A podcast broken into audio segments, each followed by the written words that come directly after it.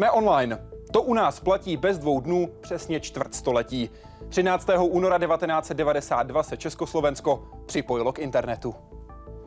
Byl u toho v uvozovkách český otec internetu Jan Gruntorát, ředitel Združení CESNET, které združuje vysoké školy a akademie věd a stará se mimo jiné o rozvoj národní elektronické infrastruktury pro vědu a výzkum.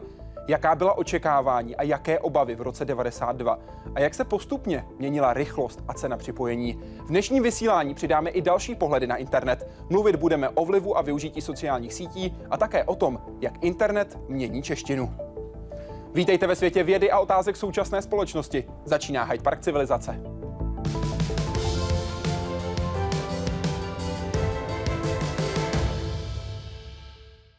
Pane řediteli, vítejte, přeji hezký večer. Dobrý večer. Koho jste s kolegy museli přesvědčit, aby Československo mohlo být online? No to byl celkem složitý proces, který nám trval víc než půl roku. Jednak jsme museli zřídit pevný datový okruh z ČVUT Prahy do Univerzity Jana Keprela v Linci, což byl proces na skutečně několik měsíců. Dále jsme museli opatřit multiprotokolový směrovač Cisco a dovoz tohoto zařízení podléhal přísnému licenčnímu řízení, kdy jsme museli vyplnit žádost, zavázat se, že ten směrovač bude umístěn pouze na té adrese, které jsme udali v žádosti a statutární zástupce organizace, co byl pan rektor, musel podepsat prohlášení, že to zařízení nebude využito k vývoji jaderných a chemických zbraní. A ještě jsme museli udělat další krok, museli jsme získat souhlas National Science Foundation v USA, což je organizace, která financovala provoz páteřní infrastruktury internetu a ta musela souhlasit, že tehdy konkrétně ČVUT se připojí k internetu. Jak se fyzicky připojilo ČVUT k internetu? No, klíčový bylo zřízení toho okruhu na nejbližší úzel, což v našem případě byl úzel internetu na Univerzitě Jana Keprela v Linci. A ten samotný krok, to připojení, jak fyzicky proběhlo?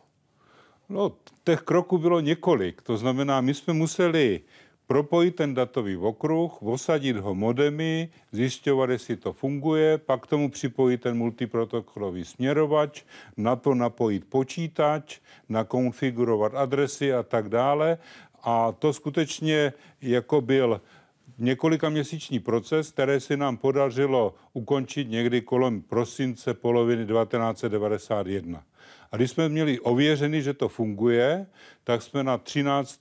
února 1992 přizvali kolegy na ČVUT NAFEL, aby jsme jim oznámili, že to všechno funguje a seznámili jsme je se službama internetu. Pamatujete si ten pocit, když to v prosinci 91 poprvé skutečně naplno vyšlo? No určitě byl to výborný pocit, protože to bylo víc než šestiměsíční úsilí celého týmu lidí. Samozřejmě já jsem jenom byl nějaký koordinátor, ale pracoval na tom celém tým lidí a skutečně jsme měli velkou radost, když se to takzvaně rozchodilo. Pojďme společně na začátek nejprve československého a potom českého světa internetu. Slavnostní připojení Československa k síti internet První datové soubory si univerzity posílaly od půlky 80. let. Těmito konektory se ale pražské ČVUT oficiálně připojilo ke světu internetu. Konkrétně na univerzitu Jana Keplera v Rakouském Linci. Postupně se přidávaly další univerzity a vědecká pracoviště. Českobudějovická státní vědecká knihovna byla přednedávnem jako jedna z prvních v republice připojena k celosvětové počítačové síti internet. Nejmodernější počítač, který umožní přístup k neomezenému množství informací z celého světa, získala Univerzita Karlova. Ještě dlouho poté ale všechno vypadalo úplně jinak. Prohlížeče, díky kterým dostal internet grafickou podobu, byly jen pár let staré. Téměř vše se odehrávalo v textové podobě. Téměř vše bylo mnohem složitější. Ten internet byl hlavně o psaní e-mailů, o vlastně tom elektronickém korespondenčním styku, o stahování souborů, o nějakých textech. Prakticky žádné stránky nebyly, že to byly jaksi velice, velice strohé texty jenom, obrázek byl luxus. V roce 1994 se začaly o připojení zajímat i první firmy. O dva roky později se mohli do nového a neznámého prostoru vydat i první průzkumníci.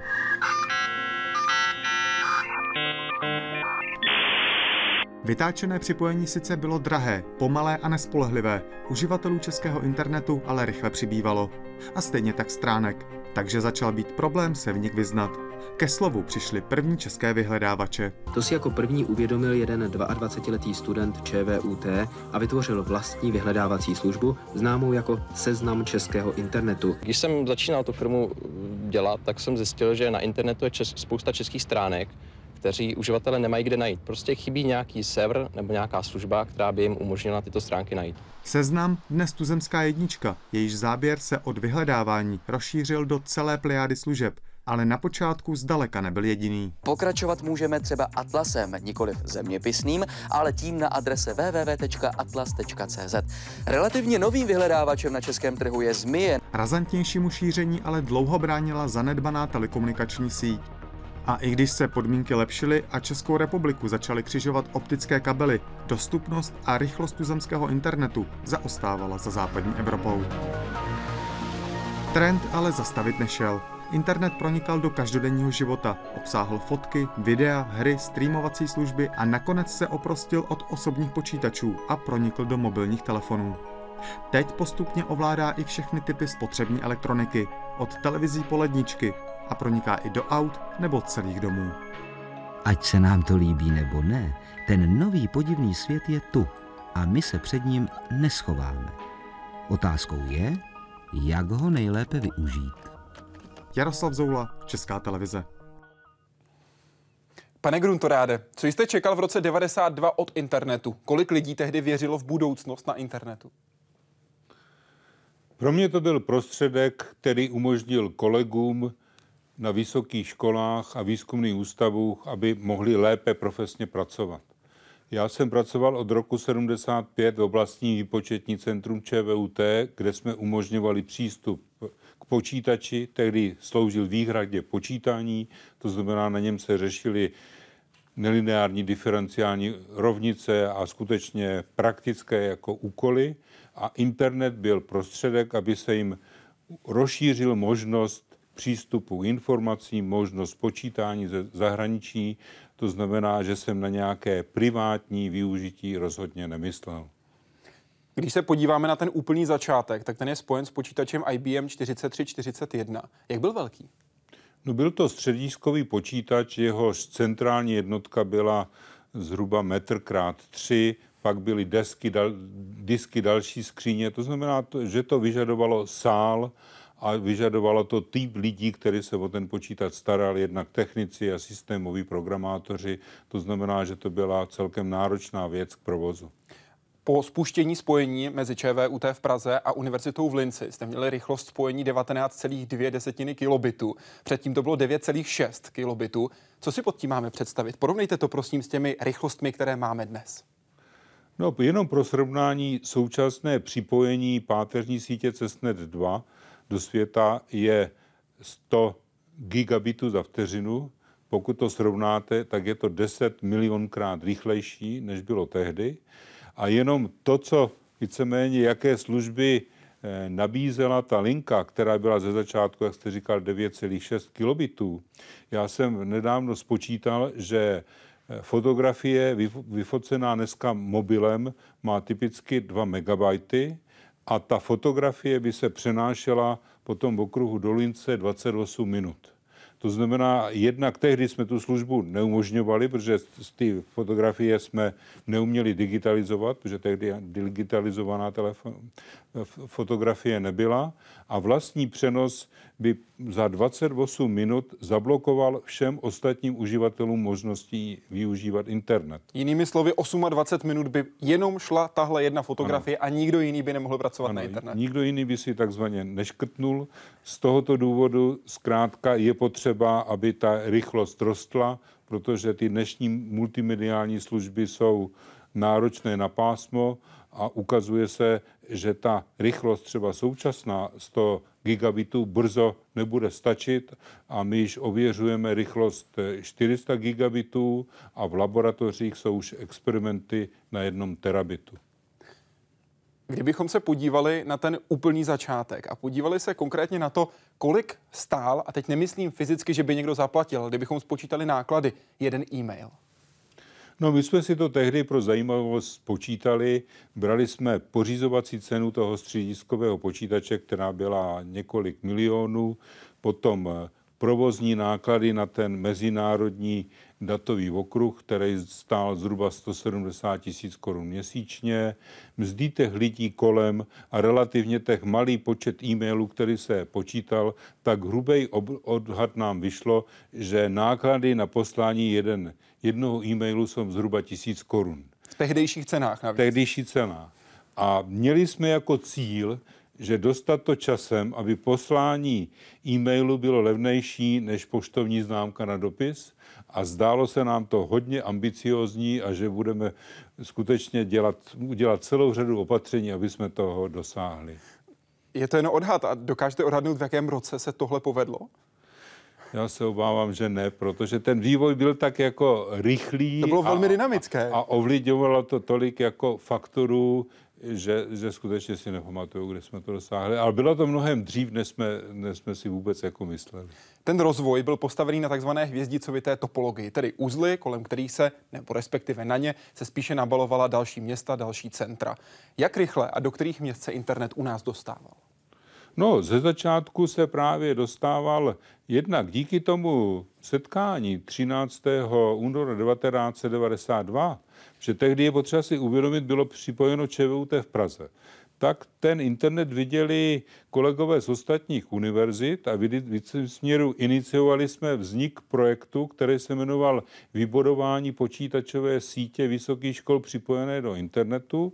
Podali jsme na ministerstvo žádost na podporu toho internetu a tehdy to ministerstvo eh, rychle vyřídilo a někdy v polovině roku 1992 podepsal rektor ČVUT smlouvu, na které byl příspěvek ministerstva školství 20 milionů korun a my jsme začali to připojovat.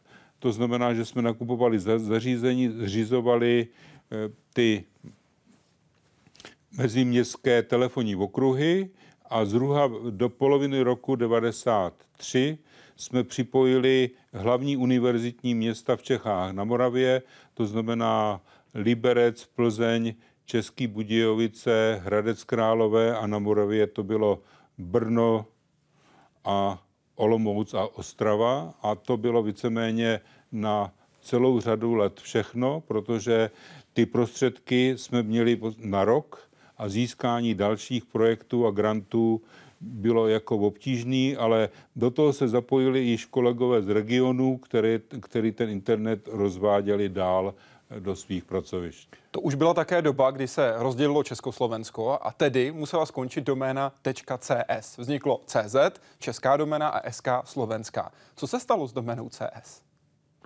To je dobrá otázka, protože o tu doménu CS byl eh, celkem velký spor, protože tu doménu si eh, zaregistrovala nějaká skupina lidí z USA v oblasti computer science a my, když jsme požádali orgány o internetu o tu e, doménu, tak chvíli trvalo, než jako rozhodli, že nám tu doménu přidělili, ale přiznám se, že v dnešní době nevím, jaké ta doména má osud, protože my jsme ji opustili a byla pro nás jako nezajímavá a kdo ji využívá teď, opravdu nevím. Je pravda, že proto máme delší telefonní předčíslí 420, Slovensko 421, zatímco Němci mají plus 49, ano. Rakušáci plus 43. Ano, tehdy Československo mělo kód 42. Ano. No a teďka ITU muselo řešit jako situaci po rozdělení státu a vyřešili to celkem eh, z jejich pohledu jednoduše,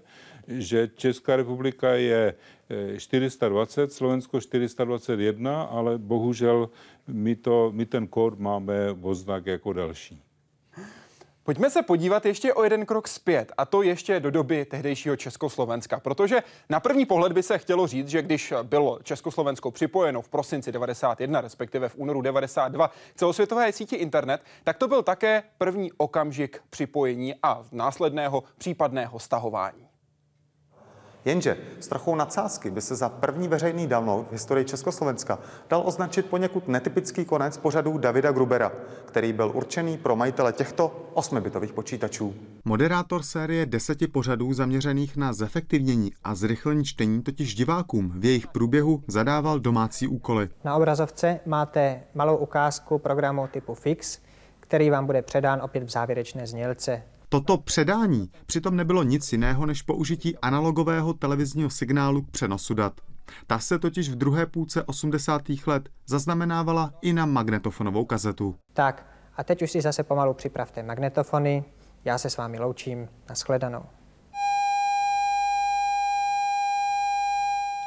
Tohle, co slyšíme, je to, co je bylo možné stahovat. Vy osobně jste stahoval? Přiznám se, že jsem to zkoušel, ale pak z důvodu pracovního vytížení jsem to v podstatě udělal jenom jednou a preferoval jsem eh, stahování z jiných zdrojů. Byl tohle přece jenom v té době velký posun?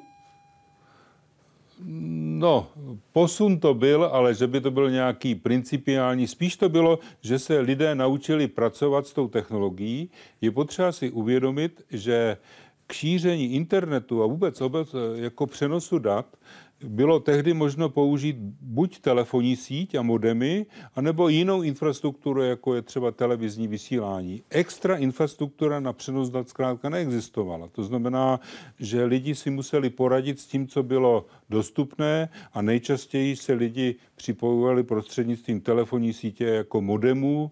To vysílání v televizi bylo takové trošku jako netypické, protože to bylo jenom někdy a málo, když to, to modemové připojení se velmi rychle jako rozšířilo. Z hlediska toho vývoje se tedy ukázala být tato cesta slepou cestou. No, na dlouhou dobu v podstatě byla jako užitečná, než se digitalizovala telefonní síť a mnohem zefektivněl přenos zavedením optických kabelů a tak dále.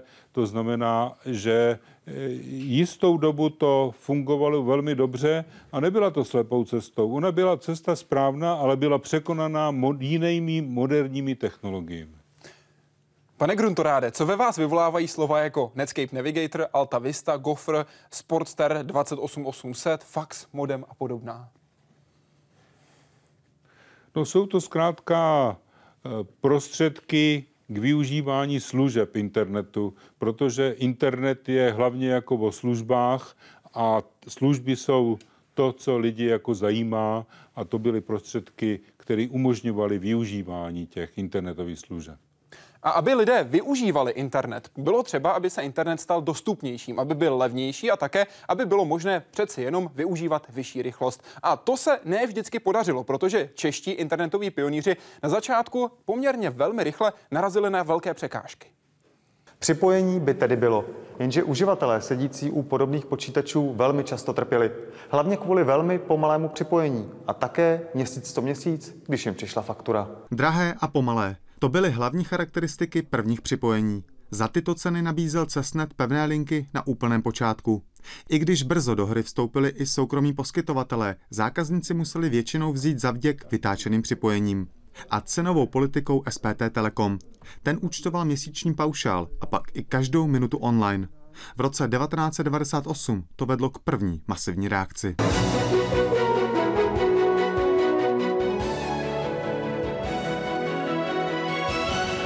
18. listopad, události. Dobrý večer. Dobrý večer.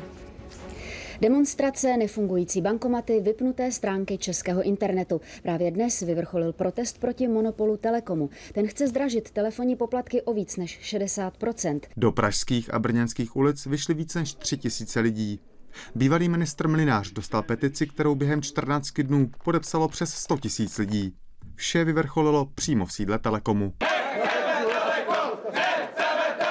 Takhle vypadal kompromisní návrh. Kvůli připojení přes telefonní linky se rozlišovala hlavně vytíženost sítě v té které denní době.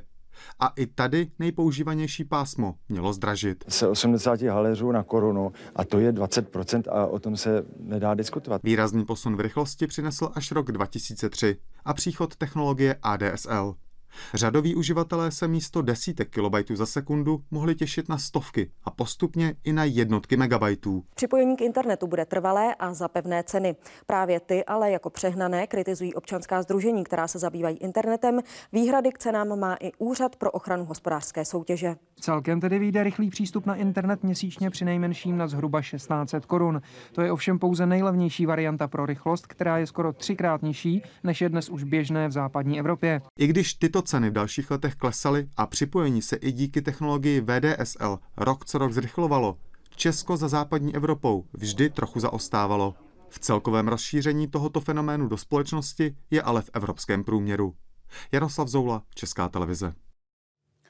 Dobrý večer, přeje Marta. Jak se měnily technologie a s nimi přenosové rychlosti na českém internetu? Kdo pomáhal a kdo brzdil rozvoj?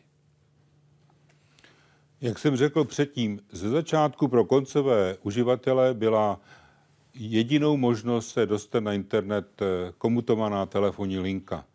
A vzhledem k tomu, jak jsme slyšeli v reportáži, na provozování telefonní sítě měl monopol Telekom, tak eh, ten byl ten, který brzdil ten rozvoj, protože jeho cenová politika věcem nepomáhala, protože zkrátka ceny byly vysoké a je potřeba si uvědomit, že jste platil za celou dobu připojení, za každý puls. To znamená, že lidé byli motivováni, aby to spojení bylo co nejkratší a skutečně celová politika Telekomu zahrála velmi negativní roli.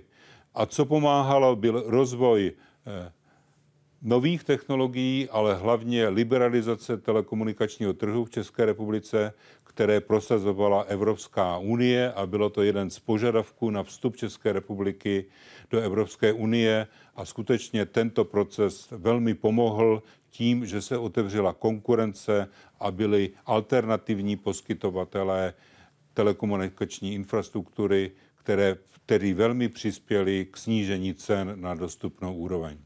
Pojďme se podívat na to porovnání, na to, jaké ceny platily v roce 1994 a následně, jak o tom hovořil v reportáži Jaroslav Zoula v tom kompromisním návrhu v roce 98. Tady je říjen 1994. V tom horním řádku vidíte rychlost v kilobitech za sekundu. Nejrychlejší, to znamená těch 19,2, uh, pardon, 64, omlouvám se, v posledním sloupečku cena 56 385 korun. To je měsíční platba. A když se podíváme do roku 1998, jaké bylo bylo to stanovisko, které bylo kompromisním návrhem vzhledem k navrhovaným cenám. Tam se rozlišovalo především to, kdy se člověk připojuje, v jaké době. To znamená, v jakých časech bude chtít být online. Nejslabší provoz mezi 21. hodinou večerní a 7 hodinou raní, nejlevnější 9 korun za 30 minut. V těch, řekněme, exponovanějších časech byly částky vyšší až ke 30 korunám za 30 minut v tom, můžeme říct, hlavním čase. Za co se v tu dobu hlavně platilo? Proč ty ceny byly tak vysoké?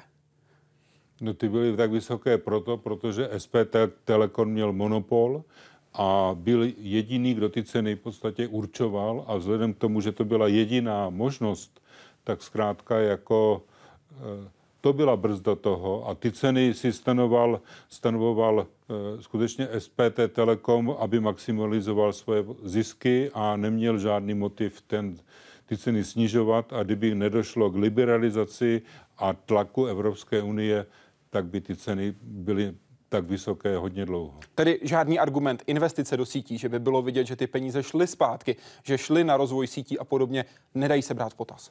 Já se obávám, že ne, protože ty ceny byly skutečně mnohem vysoké a taky byly eh, třeba mezinárodní okruh eh, stejné délky stál třeba 20krát tolik, než jako národní okruh. To je analogie dnešního jako roamingu. Ale vzhledem k tomu, že eh, Telekom měl jako monopol, tak zkrátka jako tu cenopolitiku měl takovou a Cestnet eh, někdy v těch 90. letech jako implementoval upgrade svojí sítě. Vyhlásili jsme výběrový řízení na upgrade na ten projekt se jmenoval TEN 34 na rychlost 34 megabitů. Telekom se ani nám do toho tendru jako nepřihlásil, protože řekl, že to pro něj není zajímavý a tehdy nám dali nabídku České radiokomunikace, které měli taky licenci k tomu, tomu poskytování služeb, takže jsme postavili novou síť nové generace na využití radiorelejových eh, tras českých radiokomunikací za velmi zajímavých eh, cenových podmínek a Telekom ten podporu internetu i pro akademickou obec v podstatě ignoroval. To bylo spuštěno koncem roku 96, ten první okruh, o kterém jste hovořil o rychlosti 34 megabitů za sekundu, konkrétně z Prahy do Brna. Dalších šest okruhů potom vzniklo počátkem následujícího roku, tedy roku 1997. Když se na to podívám nikoli z pohledu té akademické sféry, ale z pohledu uživatelské, běžných lidí, kteří se připojovali k internetu, který rok nebo které období vy považujete za klíčové, kdy sám jste vnímal, registroval ten obrovský zájem, obrovský nárůst o připojení k internetu? No já myslím, že to je poté až deliberaci, to znamená, že potom v roce 1996 a mělo to několik důvodů. Jednak ty ceny se dostávaly do přijatelné úrovně, ale hlavně přibývalo zdrojů v tom internetu a zajímavých služeb, protože je třeba třeba si uvědomit, že ze začátku chtěli internet lidi hlavně proto, že se chtěli dívat na zdroje do zahraničí, protože jich tam bylo nejvíc. Postupně vznikaly národní zdroje, potom později vyhledávače jako seznam, to znamená, že ty služby začaly být mnohem atraktivnější a lidé zajímalo ty služby sledovat, takže můj typ, že k velkému rozvoji došlo až po roce 1996. Vám se tehdy také podařilo přesvědčit, aby noviny publikovaly na webu, což dneska bereme jako samozřejmost, ale tehdy to byl obrovský krok. Ano, a tehdy bylo celá řada jednání a a noviny měly obavy, že když to budou dělat, že, že přijdou o uživatele, že lidi přestanou ty jejich noviny kupovat a skutečně to bylo pilotní projekty přesvědčování a skutečně byl to dlouholetý proces, než jako došlo k publikování novin na internetu. Když se díváme na statistiky Českého statistického úřadu, tak z nich vyplývá, že jen 19% Čechů se nikdy nepřipojilo k internetu. Z těch, kteří jsou zahrnuti do tohoto výzkumu, to dělá zhruba 1,5 milionu lidí. Když se podíváme ale na zájem o domény s koncovkou CZ, díváme se konkrétně na správce domény CZ, tedy CZ.NIC, tak aktuálně můžu říct, že registrovaných domén CZ je 1 milion 288 673. A ze statistik Českého statistického úřadu také vyplývá, že v letech 2009 až 2000 2014 se zdvojnásobil počet těchto domén, a to konkrétně na 1,2 desetiny eh, milionu domén s koncovkou CZ. To vychází zhruba na 11 domén na 100 obyvatel. Proč právě v těchto letech takto razantní růst v letech 2009 až 2014? No je to několik faktorů, hlavně cenová politika CZNEKu, který v podstatě zavedl systém prodeje přes jednotlivé registrátory a ty domény se staly velmi cenové, přijatelné. To znamená, že dneska koupit si do, doménu skutečně je otázka e, málo peněz a je celá řada lidí, kteří ty domény kupují ze spekulativních důvodů, protože v internetu platí, kdo první přijde, první mele, to znamená si nakoupit celou řadu domén a doufá, že o ty domény bude zájem, aby je potom ze ziskem prodal. Ve studiu Hyde Parku Civilizace je dnes s vámi český otec internetu, nebo otec českého internetu, chcete-li. Tady jsou slova světového otce internetu, autora protokolu TCP/IP, tedy protokolu, díky kterému mezi sebou počítače komunikují. We can certainly look back over 25 years and uh, recognize the tremendous progress that's been made, the spread of access to the net. It's now about uh, 50% penetrated around the world, and uh, we have another three and a half billion people to go. One thing I can tell you is that we were all a lot younger back then. Uh, and yet, looking at it from the perspective of 2017, most of us are still chugging along, doing what we can to make the internet accessible and useful and affordable and sustainable all around the world. Slova Vinta Serva, a to konkrétně pro účastníky konference 25 let internetu v České republice, která se bude konat v pondělí na ČVUT. Za redakce vědy tam samozřejmě také budeme a budeme pro diváky ČT24 přinášet aktuální informace. To, co jsme slyšeli od Vinta Serfa, dvě základní věci. Jednak jsou u toho pořád ti samí lidé jako na začátku. Souhlasíte? Ano. a druhý, ten tlak na to, co nás ještě čeká. 3,5 miliardy lidí není online. Kdy bude? No, to je těžký predikovat, zvláště v kontinentech, jako je Ázie, Afrika, Jižní Amerika je na tom dobře, ale já si myslím, že internet se prosadí a vzhledem tomu, co se událo za posledních 20 let, jaký obrovský rozvoj, pokud tímto tempem věci budou pokračovat, tak se brzo dostaneme k stoprocentnímu pokrytí internetu a, jeho, a planety Země. A nepřijde nějaký jeho nástupce, něco, co nahradí internet? Je to možné, ale z mého pohledu málo pravděpodobné, protože je třeba si uvědomit, že internet se neustále vylepšuje. Na celém světě pracují týmy lidí, které tedy vylepšují technologii internetu. Pravidelně se schází několika ročně na, na celé řadě konferencí, kde probírají ty nejlepší řešení. To znamená, že spíš se prosadí ten evoluční vývoj internetu, že bude pořád zlepšovat svoje parametry, řešit eh, úzká místa, ale aby někdo přišel jednoho dne, že má naprosto revoluční řešení, který překoná ten několika desetiletý vývoj internetu, to považuji za velmi málo pravděpodobné. Co jsou dnes ta úzká místa? No je jich celá řada. Jednak jako to bylo a ještě je, když to je řešení jako rozsah IP adres, který jako už řešení je, ale prosazuje se pomalu. Pak otázky spojené s bezpečností, identifikací a autentifikací je těch otázek celá řada a to mluvím jenom o těch technických. Pak jsou celá řada legislativních problémů v nějakých eh, oblastech ekonomických problémů. To znamená, že skutečně je to soubor věcí, které brání jako rychlejšímu rozvoji internetu. O rychlý rozvoj internetu, třeba například na africký kontinent, se, stají, se snaží eh, zástupci především jedné velmi výrazné společnosti, která je velkým fenoménem současného světa, která reprezentuje sociální sítě. Jeden ze symbolů internetového věku. Sociální sítě mění mezilidské vztahy, společnost i vnímání světa.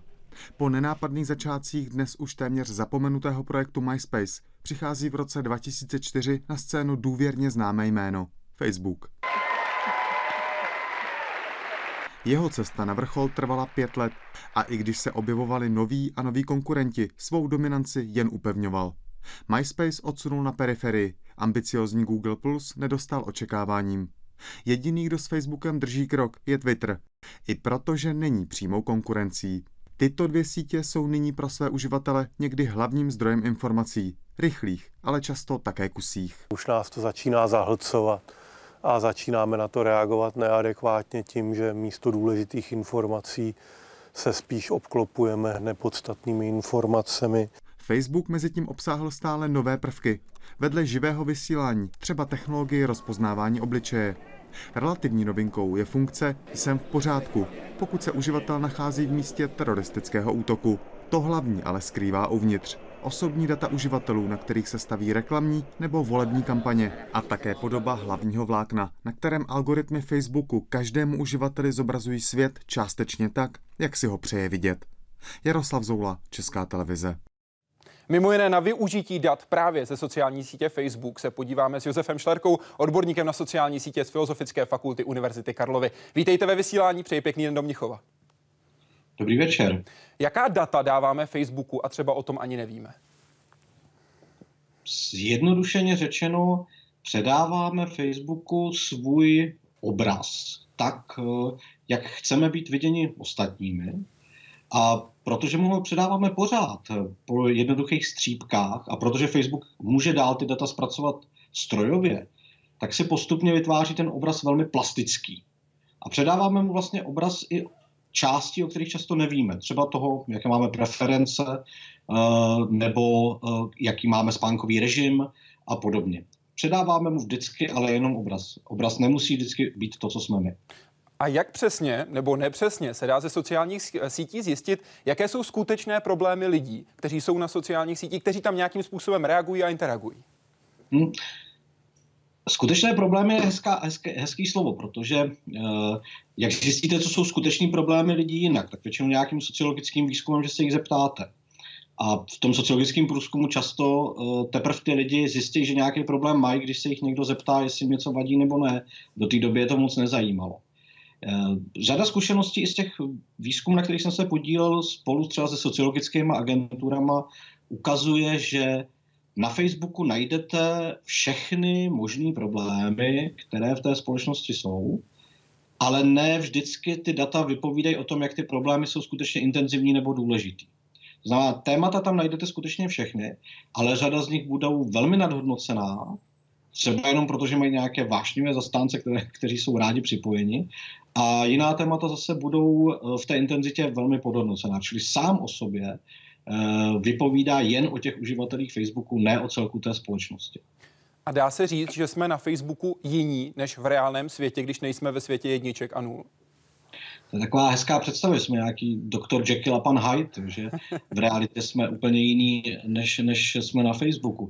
Není to tak, ale musíme si uvědomit, že ten Facebook a sociální sítě obecně přinášejí eh, velmi rychlou komunikaci, velmi snížili ten práh komunikační. Eh, to znamená, že některé věci na tom Facebooku i v té mezilidské komunikaci eh, děláme jednodušeji, než bychom je dělali v realitě.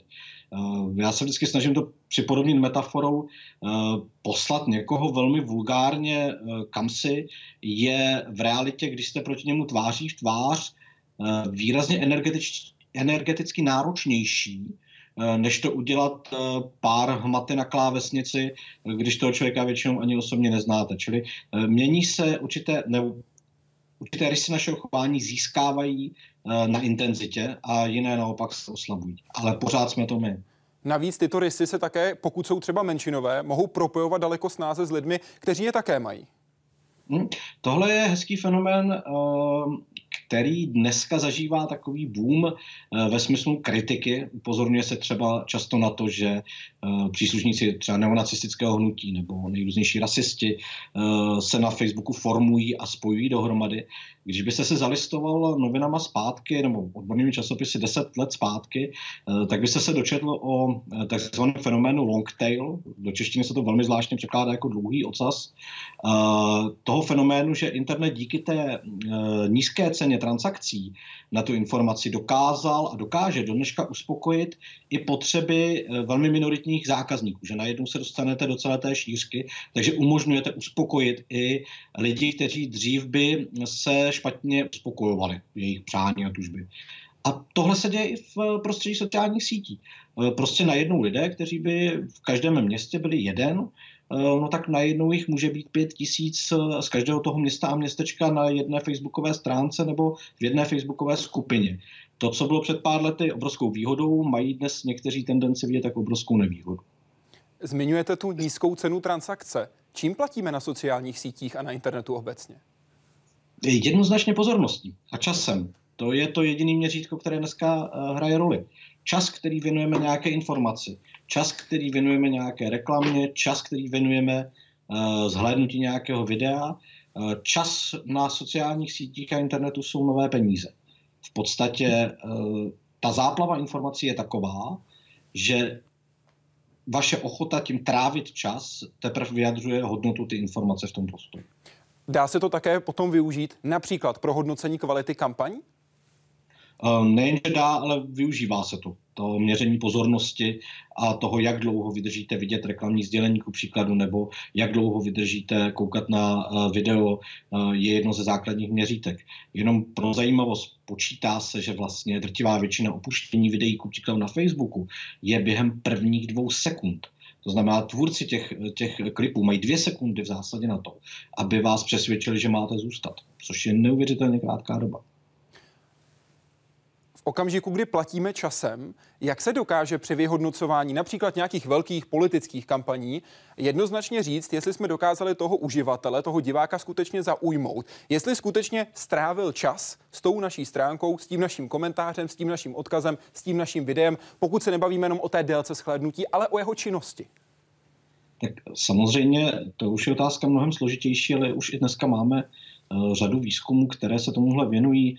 Eh, namátkou jeden, který mě zaujal velmi, eh, otázka takové té, toho takzvaného hektivismu, nebo, eh, nebo pardon, selektivismu, to znamená takový to olajkování nějaký protestní stránky nebo přehlášení se na, nějaký, na nějakou událost, třeba protestního pochodu nebo podobně, tak se dlouhou dobu považovali za neproduktivní. Z výzkumu se ale začíná ukazovat, že lidé, kteří se zapojí tím pověstným jedním lajkem do nějaké takovéhle kampaně, tak se u nich zdvojnásobuje šance na to, že se zapojí do nějaké kampaně v realitě. Jinými slovy, jsou tam ty přechody čím dál tím zřetelnější. A naprosto specifickou kategorií je potom měření ku příkladu prodejů, kdy se dá velmi podrobně a velmi přesně mapovat, jak ta kampaň běha, šla. Ale vždycky je zapotřebí to měření navrhnout přiměřeně tomu, co potřebujete změřit. Neexistuje žádná univerzální míra. Z toho, co popisujete, mám dojem, že se nám posouvá i člověk jako takový. Co z nás dělá internet a sociální sítě? Hmm. A filozof Mark Davids uh, napsal, no, pardon, Luciano Floridy, napsal, uh, že jsme se změnili v inforgy. Celou dobu se čekalo, že budeme kyborgama, že uh, budeme mít připojený čipy do hlavy a trošku se to naplňuje ostatně. Oni i brýle jsou taková mechanická extenze člověka. Ale vlastně došlo k tomu, že velká část lidstva je dneska propojená pomocí těch mobilních telefonů, které máme v kapse. My jsme schopni během uh, několika málo uh, cvaknutí být uh, části našich smyslů na druhé straně planety. Stali jsme se vlastně informačníma uh, kyborgama, inforgama.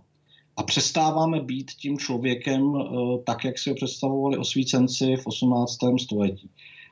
Čím se začínáme stávat, to je otázka, kterou teprve uvidíme, jak se naplní. A jak říkal William Gibson, budoucnost už je tady a jenom není rovnoměrně distribuovaná.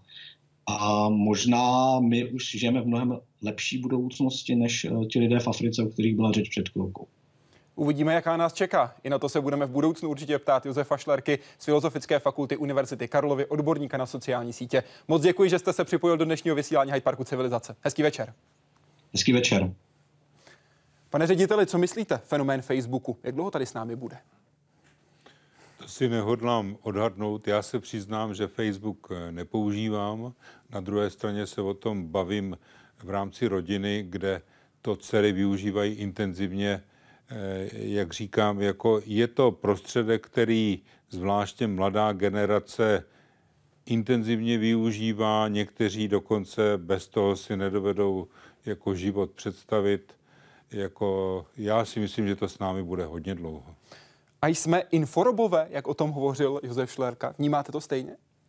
Já myslím, že to je individuální. Někdo je, někdo není. Někdo se snaží, aby zkrátka jako se nedostal do té pozice a je velmi opatrný k využívání těch technologií. Je to skutečně velmi individuální záležitost inforobové. Potenciálně by to mohlo být další slovo, které by se mohlo dostat do českého slovníku. Říkám potenciálně, protože samozřejmě těch slov, které jsou spojené s internetem nebo naším chováním na síti, je hodně, které už se dostaly do češtiny. Protože český jazyk si s takovou situací rozhodně umí poradit. Hardware, software, download, logovat, lagovat, mailovat. Slov, které v souvislosti s internetovou revolucí přešly do češtiny, je mnoho. Jazyk je většinou přirozeně vstřebal. Byla ovšem i taková, u kterých jazykovědci chvíli diskutovali, jestli by nebyla lepší počeštěná varianta. V případě například slova klik eh, byl návrh na to udělat český ekvivalent klepnout.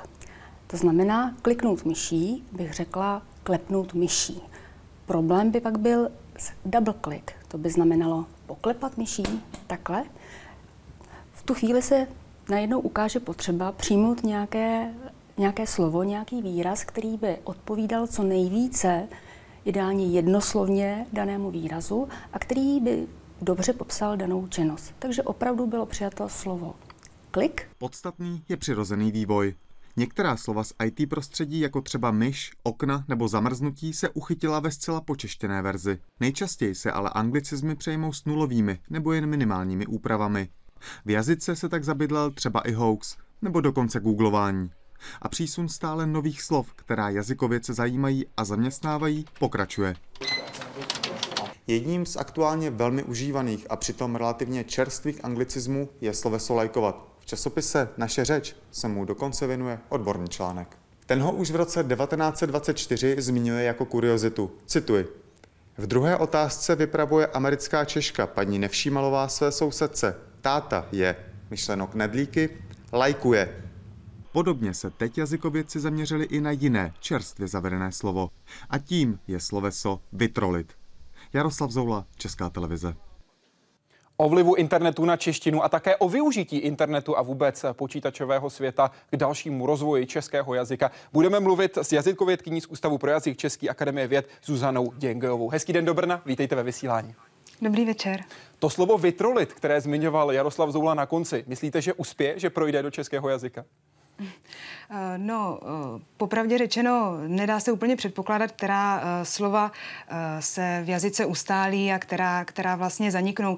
Můžeme se například podívat už na samotné slovo internet, které bylo v neologické databázi Ústavu pro jazyk český poprvé zaznamenáno v roce 1992 a mimo jiné také ve významu informační repozitář. Poprvé slovo internet bylo definováno ve slovníku neologismu 2 a bylo to v roce 2004 čtyři a je zajímavé, že spolu s tímto slovem ve slovnících neologismů byly uh, zaznamenány také výrazy uh, pro zkušeného uživatele internetu. A byly to výrazy jako například internetista, uh, internaut nebo internetonaut a také internetér. Tak jistě víte, že nebo asi tato slova neužíváte běžně, takže tato slova se neujala, neužívají se a takže nemůžeme s jistotou předpokládat ani, jestli se bude dále užívat eh, sloveso vytrolit. Pane řediteli, chtěl byste být internetér? Já myslím, že určitě ne. určitě ne. Když se podíváme na ta slova, která už jsme v jazyce měli, ale která dostala nový význam díky tomu, že jsme ve světě online. Jaká to například jsou? Uh-huh. Uh, takže jedním tím způsobem, samozřejmě, kterým se přijímají slova do slovní zásoby, jak už zaznělo i v reportáži, je přejímání z cizích jazyků a v oblasti těch informačních technologií je to uh, zejména z angličtiny. Uh, dalším způsobem obohacování slovní zásoby je, že se vlastně využije repertoár těch jazykových prostředků, které už v češtině fungují a tyto slova pak nazýváme neosemantizmy. Pokud se podíváme vlastně na ta slova, která se momentálně využívají takto. Je to například adresa, která už tedy neoznačuje pouze naše bydliště, ale je to zejména webová adresa nebo internetová adresa. Další z těchto slov eh, je například síť, eh, tedy ta počítačová síť a nejen už například volejbalová síť nebo jiná síť. Eh, další takové slovo může být plocha, které vlastně už neoznačuje pouze vnější prostor, ale také vlastně ten prostor na obrazovce počítače. Eva Dundáčková se ptá, jak je to spravedli pro nová slova, například googlovat, surfovat a podobně. Je to tak, že jazykověci nejvíc frekventovaná slova uznají jako součást českého jazyka, anebo se snaží tato slova nějakými pravidly v úvozovkách umravnit? Nebylo by správné česky googlovat psáno místo s dvěma o s, u, s dvěma o s u s kroužkem?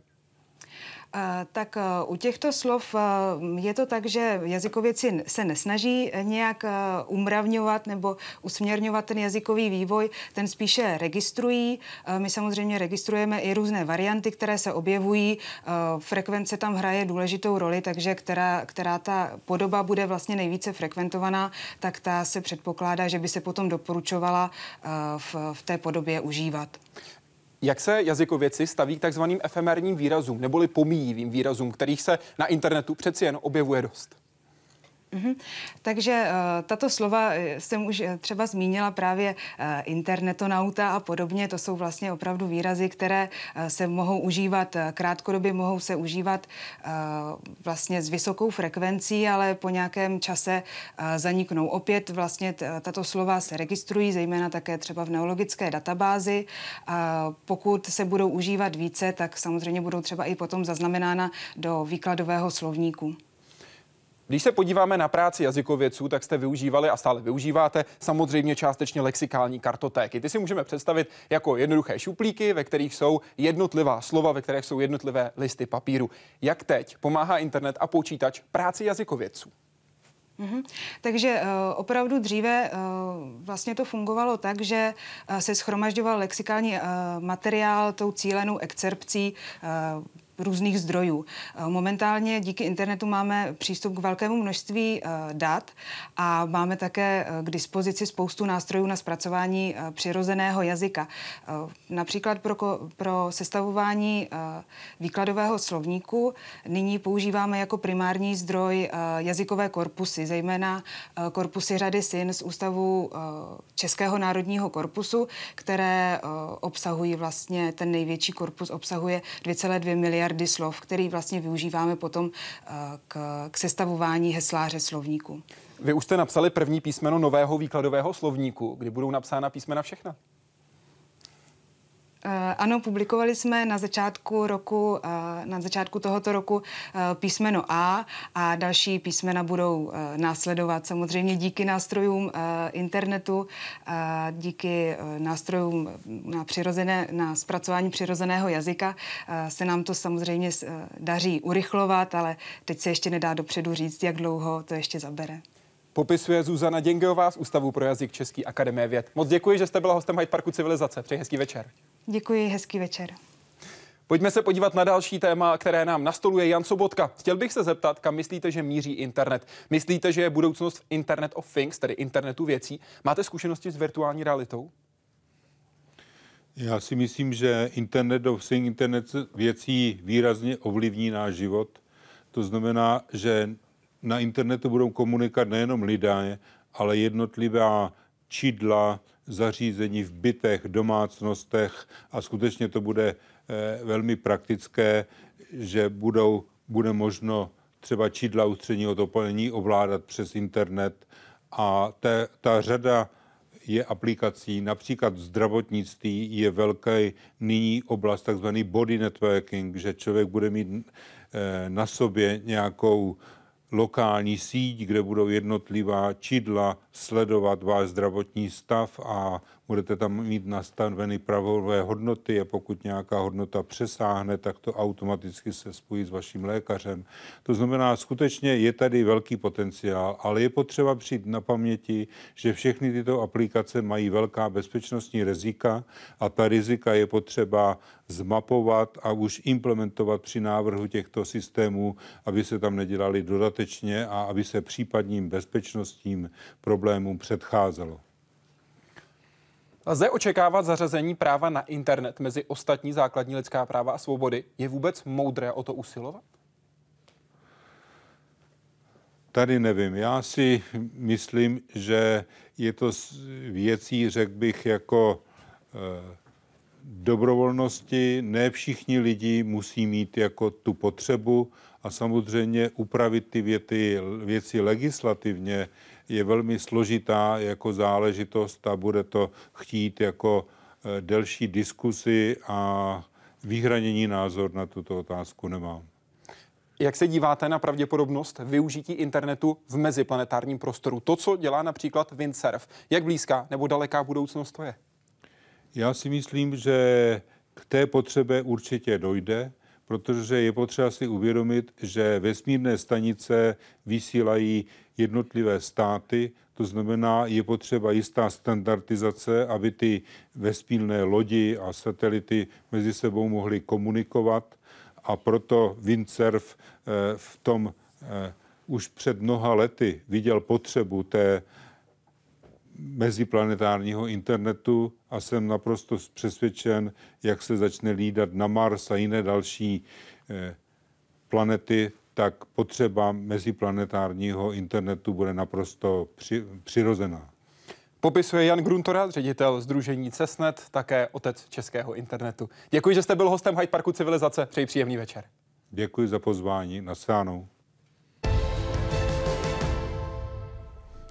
Příští týden pro vás tady bude samozřejmě Hyde Park civilizace znovu. Můžete se těšit na rozhovor s Jane Goodall, známou to primatoložkou dámou, která desítky let studovala šimpanzi a teď bojuje za ochranu celé naší modré planety. A můžu vám slíbit, že zatímco dnes jsme se tady bavili výhradně česky, tak příští týden se nebudeme bavit jen anglicky, ale také šimpansky. Uvidíte sami. Přeji vám hezký večer.